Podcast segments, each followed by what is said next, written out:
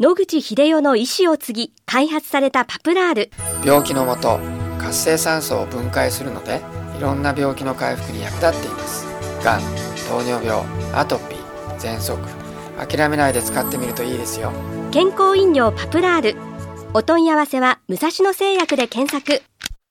白川先生、おはようございます。おはようございます。今週もお話をどうぞよろしくお願いいたします。よろしくお願いいたします。先週は、アレルギー、アトピー性皮膚炎が腸内細菌で赤ちゃんの場合は治っていくというお話を伺いました。そして大人ではどうだということを今度は教えていただきたいと思います。大人でやるっていうところについては一つポイントがあります。それはですね、30歳なら30歳、40歳なら40歳でアトピー性皮膚炎を発症しておられる方は、その年数だけそういう免疫の状態をずっと引きずっているということになります。その間に免疫記憶という仕組みがありますので、そのような何十年間の状態を記憶している細胞が残っていると考えられます。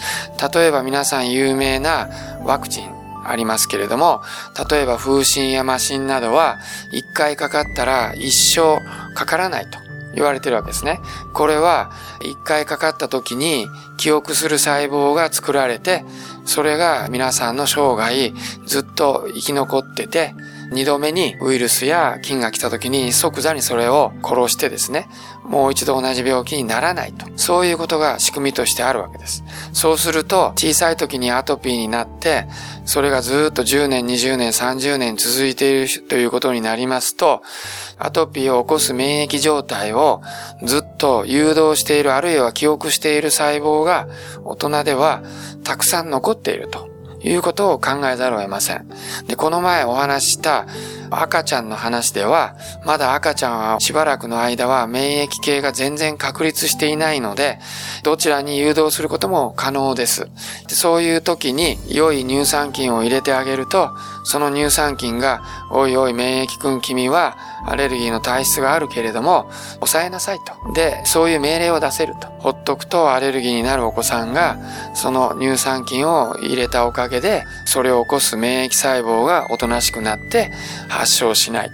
というふうに考えられます。これはですね、まだそういう記憶する細胞がいないので、真っ白な免疫系に対して乳酸菌が強く命令することによってそれが行われると考えられます。そうすると大人ではどうかというと、もし腸内の細菌に偏りがあったと、そこに子供さんでアトピーが治ると同じ菌を入れたとします。で、それがその記憶している細胞も動かして、そういう細胞をお前は間違っていたと。アレルギーを起こすようなそういう反応を起こさないようにしなさいと。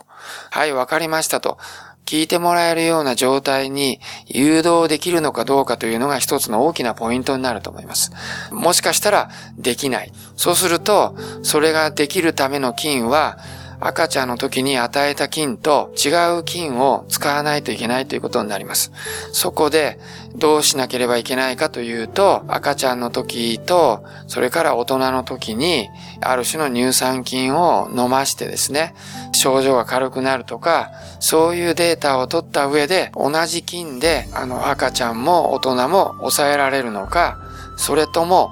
大人の場合は赤ちゃんで使った菌は抑えられないのかと、そういうことを研究する必要があります。確定するきちっとした実験が必要だとは思いますが、現時点ではどうやら治せる可能性が強いと思われます。乳酸菌は大人の場合ですが、人によってそのアレルギーを起こさないような菌の種類は違っていたりするんでしょうか？はい。私たちが熊本県の小国町でやった時は、